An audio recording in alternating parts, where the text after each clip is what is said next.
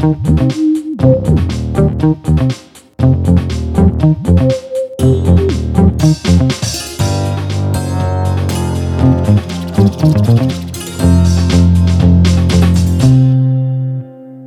вы слышите эту музыку, это значит только одно. Вы слушаете подкаст «Дневники Лоры Палны». Ура, ура! Всем привет! Привет, друзья! Меня зовут Митя Лебедев. Меня зовут Маша Погребняк. Да, нас до сих пор не узнают на улицах почему-то, поэтому мы вынуждены представляться. Наверное, потому что мы записываем аудиоподкаст.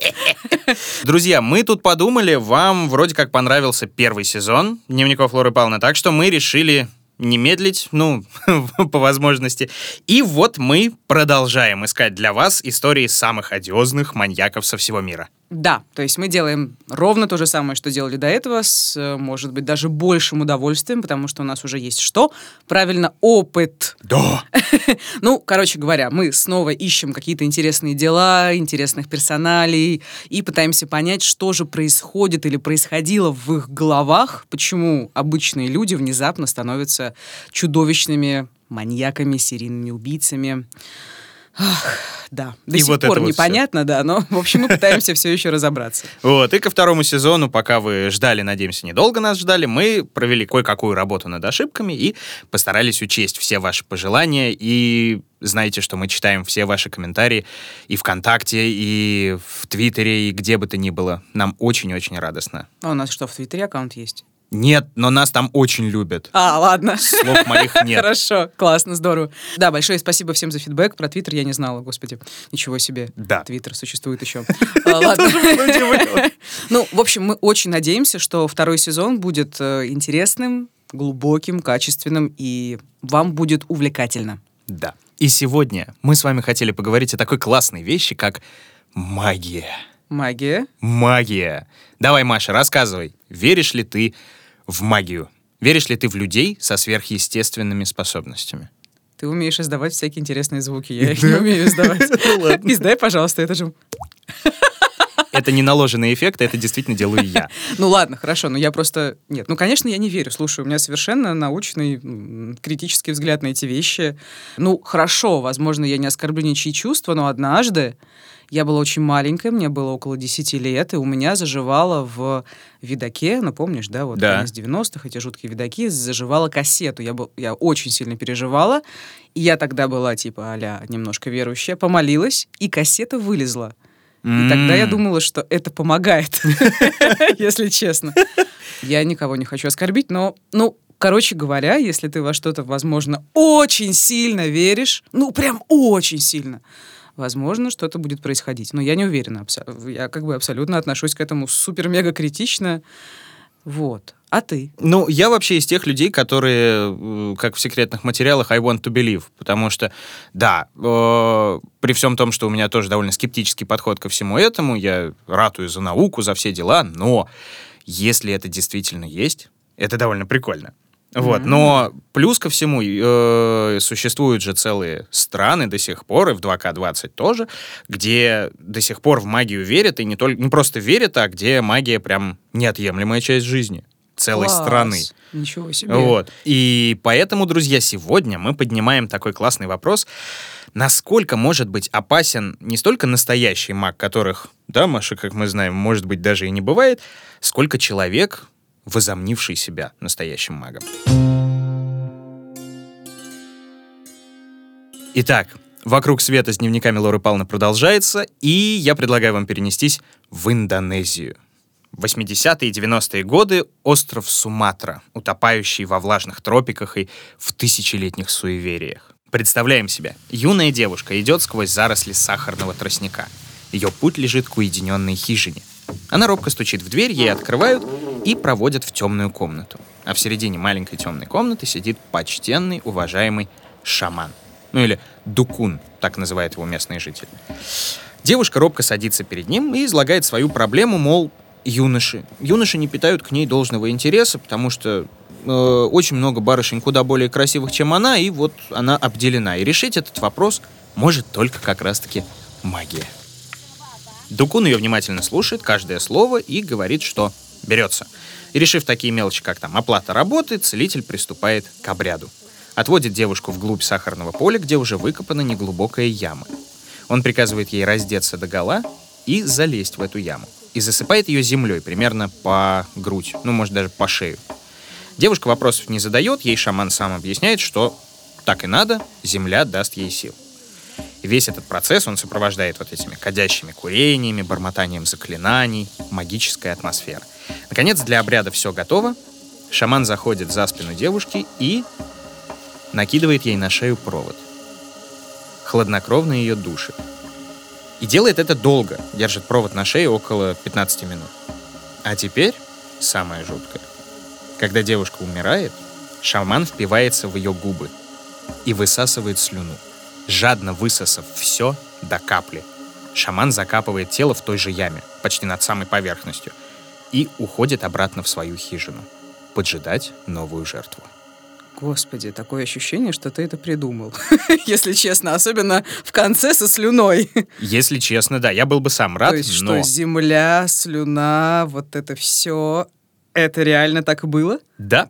Я как будто, знаешь, прослушала какой-то прекрасный художественный рассказ, и даже немножечко обалдела и даже ничего не могла сказать. Ну ладно, давай, кто этот человек? Тут, к великому сожалению, ничего художественного, потому что у шамана деревни Амандамай было очень много имен. Его звали и Насип Келеванг, и Датук Маринги, но мир о нем узнал как Абахмади Сураджи.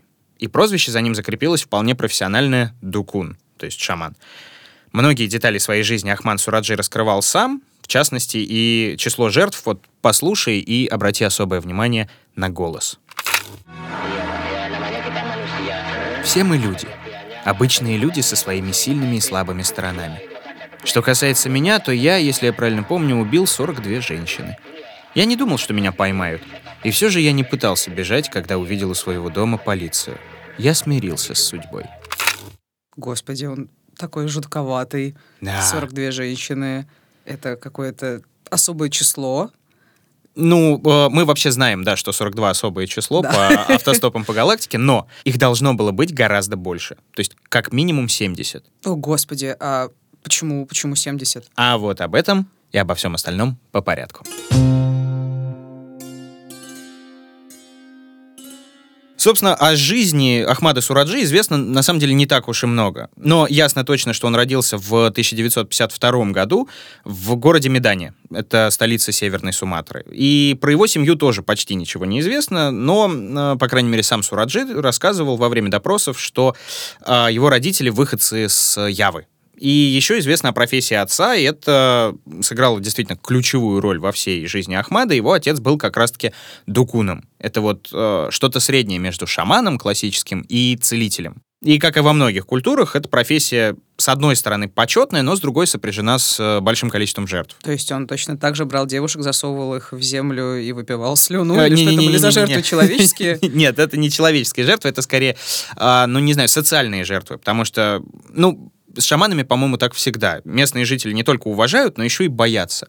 Потому что вот поговаривали, что Дукун способен не только изгонять болезни с тела, но и навлекать порчу, натравливать злых духов на человеческий разум, ну и разные другие штуки, так, значит, чисто по мелочи, там, истребить скот, задержать дождь, ну, ну, как Ерунда. всегда. Типичная да. шаманская работа. Абсолютно.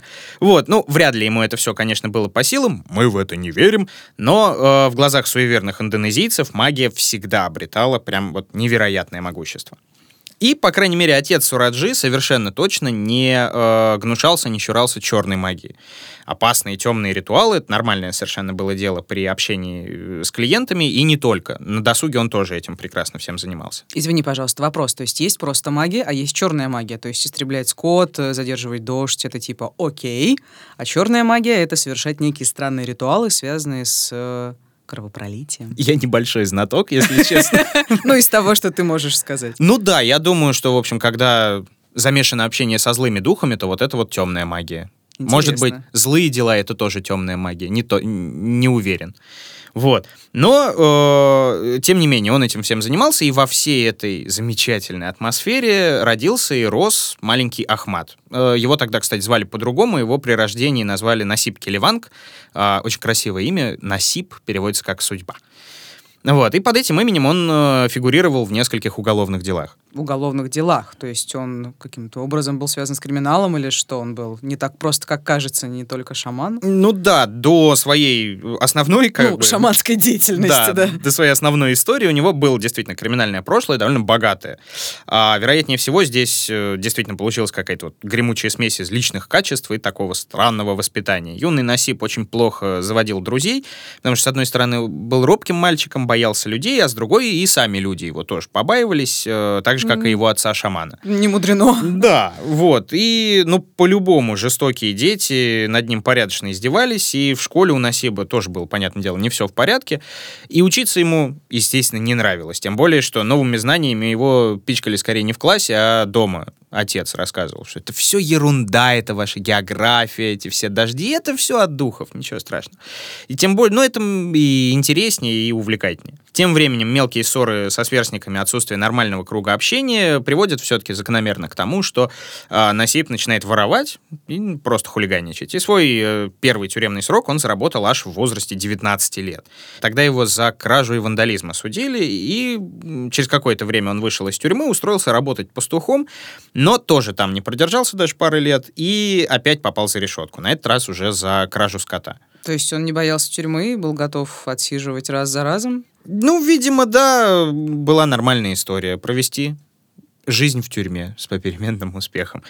Но, отсидев очередной срок, он принимает все-таки решение почему-то начать честную жизнь, ну как, относительно честную, и решает э, заняться тем, что он умеет лучше всего.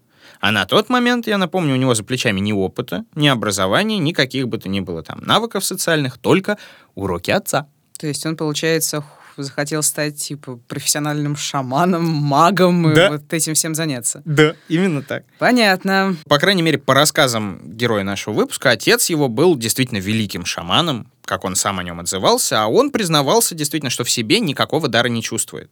То есть он как бы стал шарлатаном, ну, сознательно, понимая, что он никогда не сможет быть как отец, ну, якобы. Да, думаю, да. И самое кайфовое, он прекрасно понимал, что его новая жизнь будет только в том и заключаться, чтобы пудрить мозги населению. И он довольно легко на это пошел. Он взял себе новое имя, как раз вот Ахмад Сураджи, и переехал в небольшую деревню в окрестностях столицы. Э, Там объявил себя шаманом, потомственным дукуном, и поселился на окраине деревушки рядом как раз-таки с полями сахарного тростника, о которых я рассказывал в начале. И Мгм. Удивительно, но к нему даже сразу отнеслись э, с почтением, потому что, ну, даже сам титул шамана вселяет э, в особо суеверную публику немалый страх. Мгм. Ну, а они не опасались, что это не настоящий шаман, и вообще, возможно ли это как-то проверить? А говорят, шаман не настоящий. Ну, типа того. Нет, ну, наверное, это невозможно. То есть, раз им уже сказали, что вот я шаман, раз они дико суеверные, да, вот архаичные люди, они будут его бояться вот на всякий случай. А, с одной стороны, да, и с другой, насколько я понял, а, в Индонезии вообще любой шарлатан в первую очередь враг сам себе. Потому что выдать себя за дукуна, это значит навлечь такой гнев духов на себя лично, что там мало не покажется. Но, не знаю, так или иначе, он закрепился на новом месте и начал прием населения по магическим вопросам. Это напомнило мне братьев Стругацких ничего. Да-да-да. Прием по магическим вопросам. Вот именно так. Кстати, да, деревня называлась, как я уже говорил, Аман-Дамай. Название можно перевести как э, «Мир и покой», что добавляет просто море иронии и зловещего обаяния в нашу сегодняшнюю историю. Ну, по всей видимости, потому что не было ни мира, Ни ни покоя. покоя.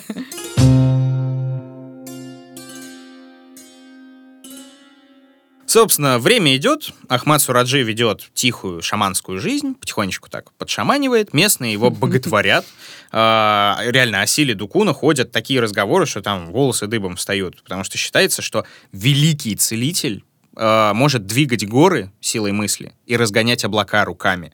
Местные его называют датук маринги. Насколько я понял, это что-то вроде э, вежливого, даже сверхвежливого обращения, такого неофициального титула. Вот как у нас есть старец, у них вот датук. Мгм. То есть, ну, что-то наподобие предок, отец, праотец, вот что-то такое. Неизвестно, что думал по этому поводу сам Сураджи, но фактом остается то, что живет он за счет своей славы весьма неплохо. И как бы какой-никакой доход от клиентов есть, и иногда из деревни тоже и подарки поступают, но этого всего, конечно, маловато. Потому что не вся деревня верит, не вся деревня ходит с поклоном. По крайней мере, так о нем э, рассказывал Джока Суприона. Это автор фильма «Дукун А.С.» посвященного преступлениям Сураджи. Скорее всего, он был деревенским шаманом, который пытался сводить концы с концами. Пытался найти пациентов, которые бы обеспечивали полноценный доход. Ведь у него было три жены и девять детей. Полный дом голодных ртов.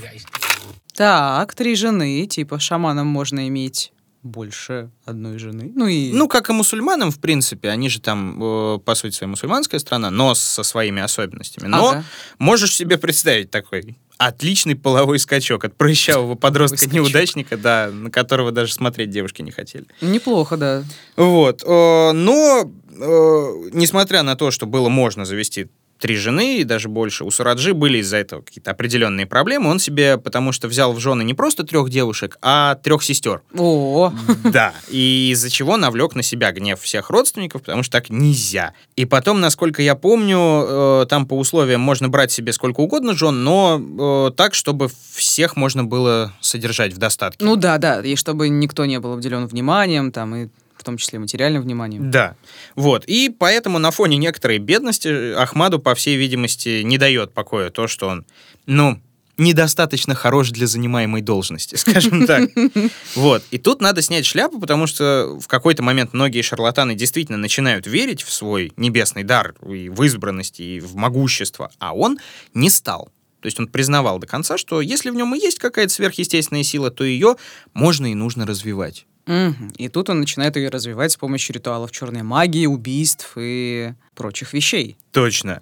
Соответственно, на дворе 1986 год Ахмаду Сураджи на тот момент 34 года. И как-то ночью он спит и видит сон. Ну, точнее, даже это не сон, это натуральный кошмар. К нему в хижину заходит его отец, на тот момент уже давно умерший, и за руку выводит его за дверь. Ну, что именно ему приснилось, мало кто знает, но там в разных источниках встречаются самые лютые образы из его сна. Совсем не факт, что они такими и были, но если так широкими мазками, то примерно так оно было. Выйдя на улицу, Сураджи увидел множество мертвых девушек, наполовину закопанных в землю с запрокинутыми головами и широко открытыми ртами. И отец, идущий рядом с ним сквозь этот жуткий лес трупов, говорит, что путь к могуществу лежит через слюну 70 мертвых девушек. Кто-то пишет там, что во сне у него слюна девушек светилась, источая магию. Где-то указано, что сам отец предстал у него во сне в образе разложившегося мертвеца. Ну, в общем, это все не так важно. Самым главным остается тезис слюна определенного количества молодых девушек, которая подарит ему долгожданную силу и сделает великим целителем. Слушай, вот вроде бы мы привыкли к тому, что так или иначе в разных там ритуальных э, ужасах фигурирует кровь, Мгм. но почему слюна?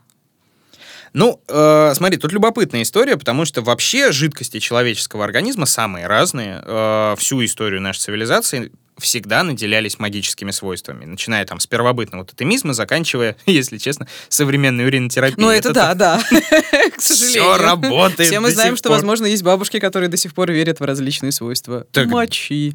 И даже не только. Ладно, извините. Конечно, да. Но, э, понятное дело, там, э, если помнишь, на балансе четырех жидкостей строилась э, гуморальная теория древнегреческих медиков. Ее даже, по-моему, Аристотель излагал Ну, в своих трудах. помню. И со слюной тоже все интересно, потому что и в магических, и даже в псевдонаучных современных учениях, просто в суевериях даже ей отводится великая роль, потому что если задумываться, почему мы до сих пор сплевываем через левое плечо три раза, чтобы не сглазить. Это все оттуда. А, ну да, еще можно плюнуть в лицо, например, да? Да. Ну, я имею в виду, что Чтобы ты там направляешь... Ну, или- да, а, да, кстати, от ячменя, а еще просто плюнуть в лицо или харкнуть. Ну, я имею в виду, что, возможно, это какая-то символика, там, да, я По темную твоему силу... выражению лица я боюсь, что ты прямо сейчас хочешь Нет, я не собираюсь тебя плеваться. Ну, Я просто не не задумывалась о том, что это можно как-то еще проанализировать, почему мы плюемся и как это можно интерпретировать. Ну да. Интересно. Ну, вообще, да, про это есть все очень много. И, э, надо сказать, в Индонезии в вопросах веры вообще мешанина, потому что, с одной стороны, там преимущественно мусульмане, а в исламе, так на минуточку, э, суеверия запрещены Ну прям да, совсем конечно. сильно. Не то, что у нас. У нас это как-то порицается, э, в у нас в православии, извините, да, э, но есть, к сожалению. А э, в Индонезии, по крайней мере, простой народ перед этим вообще не останавливается. То есть он тысячи лет жил в традиционном магическом обществе, и в этих традициях э, в слюне заключена действительно или частица души человека, или даже э, вся душа целиком. Ну, там, в зависимости от случая. Мгм. То есть, если вот ты мне рассказывал, что он выпивал слюну, следовательно, он хотел забрать частицы душ или какую-то силу. Вроде когда. О, Господи, честно говоря, я не думала, что мы уйдем в эзотерику, когда начинала вести True Crime подкаст. Вот я так вот. слушаю про свойства слюны, друзья. Ну ладно, нет, вообще интересно, правда. Ну хорошо. Что было дальше? Да. Ну да, если вернуться к герою нашей истории, э, Сураджи просыпается после всего этого, и в голове у него твердое полученное указание от отца — испить слюну 70 мертвых девушек и вуаля, могущество в кармане. Но вот вопрос, а как, собственно, это сделать? Технически, да? Да. Как уговорить 70 Теория, девочек- конечно, девушек. да. А можно я выпью твою слюну? Мне надо просто для эксперимента, для дел. Ну, очень надо. Да более того, не просто девушку, надо найти умирающую девушку и дождаться, пока она умрет, и вот тогда вот в э, очень быстрый момент смерти, можно даже сказать, в момент смерти, выпить ее слюну. Вот э, насколько? Это вероятно, ты хочешь спросить, да? Ну, никаких. Ну, а как? 70 раз, то есть каким-то образом убить 70 девушек.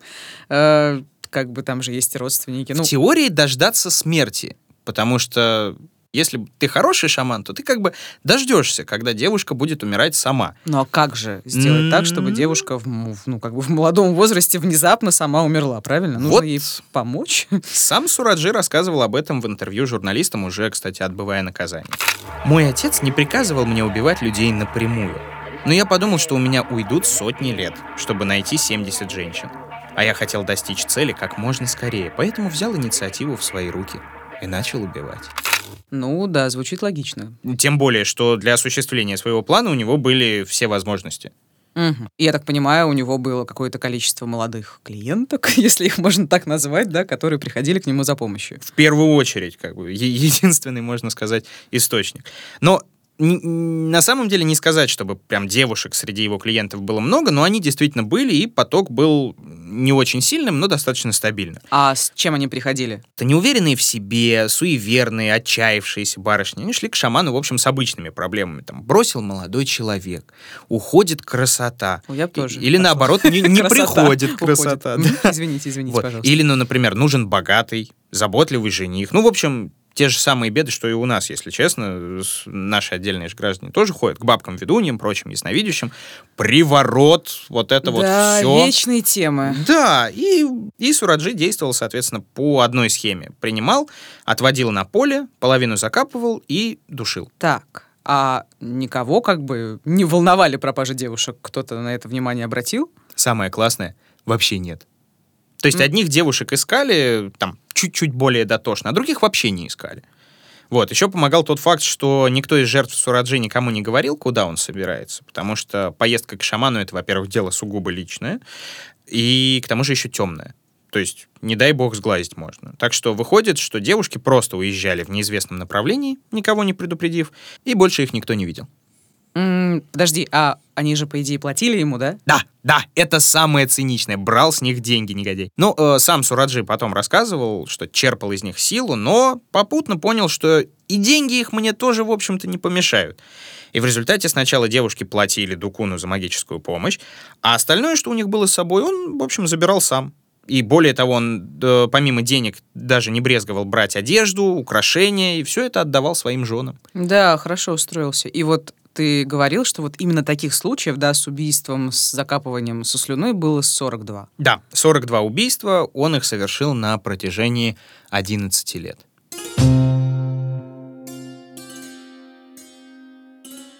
Так, продолжаем разговор. 11 лет, как я уже говорил, деятельность Ахмада Сураджи вообще никаких подозрений не вызывала. Ну, как бы, работает шаман и работает, действительно. И только одного случая, как это часто водится, хватило, чтобы все его предприятие пошло под откос. Да, да, это очень популярная история, что что-то пошло не так в какой-то момент. Да, ну, к счастью, это так. 27 апреля 97 года к дому шамана подъехала повозка рикши. В ней сидела 21-летняя девушка Шрики Мала Деви. Она недавно поссорилась со своим парнем, и она жутко боялась, что он ее бросит и уйдет к другой. И с этим как раз вопросом она и решилась обратиться к знаменитому Датуку Маринги. И, к великому сожалению, она стала его 42-й, как раз последней жертвой. После этого несколько дней, кстати, шли дожди очень сильные, и почва размыла. А потом молодой фермер, который жил по соседству с шаманом, пошел в тростниковое поле работать и обнаружил подозрительную землю, которая вот как будто потревожена, недавно вскопанная. Побежал об этом рассказать в деревню, а там кто-то вспомнил как раз о пропавших девушках недавно. И на всякий случай снарядили целую группу, чтобы узнать, что там случилось. Вот как раз об этом вспоминал э, житель деревни по имени Сугита, сосед шамана. Нас было пятеро. Мы взяли лопаты и пошли туда, где я нашел потревоженную землю. По пути нас окликнул шаман Сураджи. Спросил, что случилось и нужна ли помощь. Мы сказали, что по полю, кажется, бродит призрак. Но он нас успокоил, сказал, что бояться нечего и лучше бы нам всем идти домой. Потом подошел еще один друг, и мы пошли к тому месту уже в шестером. М, то есть Ахмад был в курсе, что что-то происходит, но он ничего не предпринял. Да, возможно, он и правда принял свою судьбу, как говорил, а может быть, просто не подумал, что фермеры действительно пойдут в поле, где якобы ходит призрак, и смогут там что-то найти. Но в любом случае, шестеро человек, орудуя лопатами, довольно быстро достали из земли женское тело и вызвали полицию. Ее как раз опознали как совсем недавно пропавшую Шрики Малу Деви. Ну, и это, по всей видимости, стало главной зацепкой. Да, и дальнейшие события развивались прям вот молниеносно. Пока полицейские прочесывали тростниковые поля, пока находили все новые и новые тела, детективы дали объявление в газету, мол, кто видел девушку с фото за последний месяц. И внезапно в управление пришел 15-летний парень, который работал рикшей. А, она же приехала, да, на рикше Да. тогда, в тот день? Да, его как раз э, звали Андреас Сувита, и он подробно рассказал о той поездке. Девушка сказала, вези меня в деревню, но не уточнила, куда именно. Мол, сам узнаешь. Где-то на полпути она внезапно сказала, что хочет попасть к шаману. Я спросил, зачем, но она попросила не совать свой нос в чужие дела. Когда мы подъехали к дому Дукуна, она не просила подождать и отвезти назад, так что я отправился домой. Но напоследок девушка сказала, что нашу поездку надо держать в тайне, даже от ее родителей, если вдруг будут спрашивать. М, то есть, получается, она, как, в принципе, и все другие, решила никому об этом не говорить, потому что поход к шаману был чем-то личным. Да, именно. И э, парень решился рассказать все это только полиции. После этого дом целителя моментально оцепили, и Ахмада Сураджи задержали, кстати, вместе с э, тремя женами. Какое-то время Дукун все отрицал. По мере того, как находили новые и новые останки, ему предъявляли все новые и новые обвинения, и Сураджи постепенно-постепенно во всем сознался. Ну, разумеется, он ни в чем не раскаивался и совершенно спокойно рассказывал как раз о своем пути к духовному могуществу, который лежал через убийство девушек. И тогда, собственно, и прозвучал целевой показатель в 70 жертв. М, Так, слушай, а ты же сказал, что его задержали с женами, а почему? Типа, они тоже как-то принимали в этом участие? Да, но в разной степени принимали. Вот как я понял, одна все знала, но молчала, другая изредка помогала, а третья прямо напрямую принимала участие в убийствах. Она держала жертв, она закапывала вместе с мужем, ну и так далее и тому подобное. Они все получили довольно внушительные тюремные сроки. Вот одной из них, ее звали Тумини, ей даже грозила смертная казнь, но ее в итоге сменили на пожизненное заключение. По всей видимости, потому что она была самой любимой женой, ей одной он рассказывал про свой сон, тот самый. А самого Дукуна? Да, сам он был приговорен к высшей мере наказания, это расстрел. И по местным законам он сидел обязательный срок в 10 лет, и только потом был расстрелян. Произошло это в 2008 году, Сураджи было на тот момент 45 лет.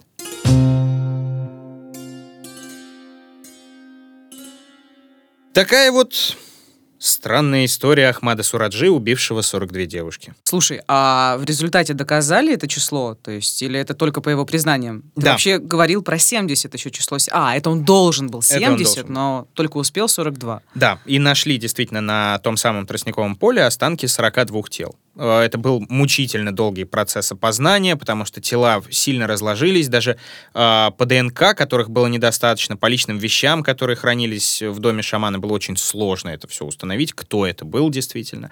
И была еще история, что полиция решила подсуетиться и повесить на шамана еще порядка 80 висяков с похожей картиной э, пропажи молодой девушки. Слушай, я вот каждый раз, вот это не первый раз я такое э, слышу, там кого-то ловят, и давайте повесим на него вообще все. Ну, действительно. Ну ладно. И это везде. А, Но вроде как это никому не удалось, поэтому, да, он осужден был только за обнаруженные трупы. Кстати, есть еще одна интересная деталь. Несмотря на то, что все жертвы были найдены раздетыми, эксперты не обнаружили никаких следов э, полового насилия. То есть его, получается, не интересовали они как, ну, в смысле, как женщины, как объекты удовлетворения, да, то есть он совершал убийство ради убийства. Да, не отвлекаясь, потому что, ну, ему, наверное, это было и не нужно, все-таки три жены в доме Ну да. отвлекают от низменных побуждений. Вот, а девушки все были нужны для исключительно высоких целей. Меня все-таки не отпускает такая деталь. То есть ты сам говоришь, что он был шарлатан, да, что, ну да, разумеется, там был какой-то ореол. Люди, по всей видимости, хотели в него верить, но ты говорил, что он, в общем-то, ничем супер выдающимся не отличался. Все-таки почему девушки к нему вот шли? И это, кстати, тоже крутой момент, потому что, во-первых, э, работало сарафанное радио прям на славу. Эти дремучие деревенские жители, которых Сураджи заговаривал от бесплодия, от падежа коров, они разносили по соседним селениям просто восхитительные слухи, и, попадая из рук в руки, эти рассказы, как водится, обрастали вообще совсем мистическими шикарными подробностями. Ну и э, сам шаман распространял толки о своем даре, Через жен, кстати, через собственных. Mm, ну, то есть, короче, чувак умел грамотно пиарить себя. Да, то есть у него не просто был гарем, а прям целый пиар-отдел. Так вот. А, и следом за распространяемыми слухами в его дом приходили ничего не подозревающие как раз девушки. Но, кстати, есть э, сведения еще веселее. Когда в рядах клиентов наступало затишье и жертвы долго не появлялись, Сураджи снимал проституток. О, господи, тоже для этих целей, чтобы убить да. и все на свете? Кошмар. Да. Ну, Индонезия, это сама понимаешь, страна не особо из богатых, и нехватки жриц любви там тоже особенно не наблюдалось. Поэтому шаману не составляло труда найти таких девушек, которых вообще никто не хватится, там, ни родные, ни коллеги по цеху, и их тоже, к сожалению, убивал. И не сказать, чтобы эта история получила прям широкое отражение в поп-культуре, но э, в западном мире про него писали, чуть-чуть. Где-то на просторах интернета я нашел пару художественных фильмов, снятых по мотивам преступлений Сураджи, но это скорее такое, знаешь, авторское национальное кино. Mm, а, ну, вообще любопытно. Да. А ты не ты смотрел частично? Я посмотрел. Оно сложно смотрится, конечно, там и качество записи, и пленка, и игра актеров, но это такое. Любопытно вообще, да. Но, может быть, э, что-то на уровне фестивального кино. Но это не точно. Я бы не стал э, утверждать, я в этом не очень хорошо разбираюсь. Да, а еще есть весьма интересный графический роман Э, по-нашему комикс. Ух ты! Да. Э, и вот отдельные рисунки, там, сцены, или как это называется, вот они сделаны прям стильно, жутко и завораживающе. Класс. Это тоже рекомендую. Да, ну вообще, честно говоря, история тошнотворная. Просто жесть. То есть чуваку хотелось слюны. Ну и, конечно, вся эта... Весь этот шуманизм, вся эта фактура, контекст да. Ну, серьезно, как бы Индонезия э, одна из немногих стран, где это живо до сих пор э, в лютых количествах. То есть там э, есть же вот этот индонезийский праздник Манене, да, где на каком-то острове раз в три года люди выкапывают тела своих родных, уже мумифицированные, уже полуразложившиеся. Да ладно? Да, они их переодевают в одежду новую, э, фоткаются с ними и закапывают обратно.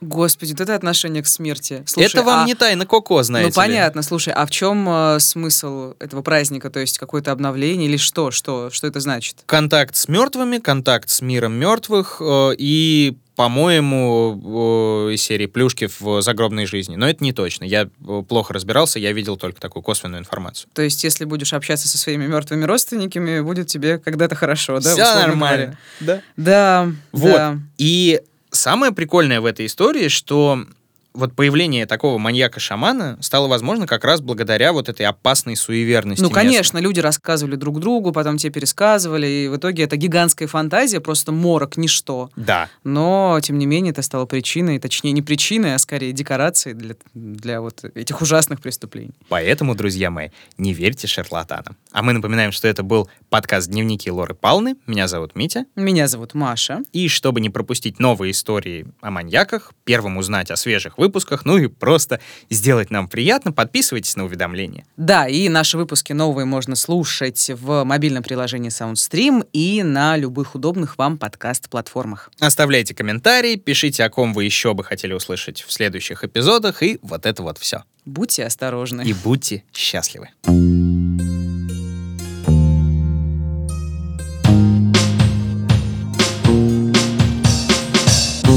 Над подкастом работали ведущие Мария Погребняк и Дмитрий Лебедев, звукорежиссер Евгений Дударь, продюсер Кристина Крыжановская. В подкасте использованы материалы BBC, News Sky и Daily Telegraph, а также фрагменты интервью из документального фильма телеканала HD5 Сингапур.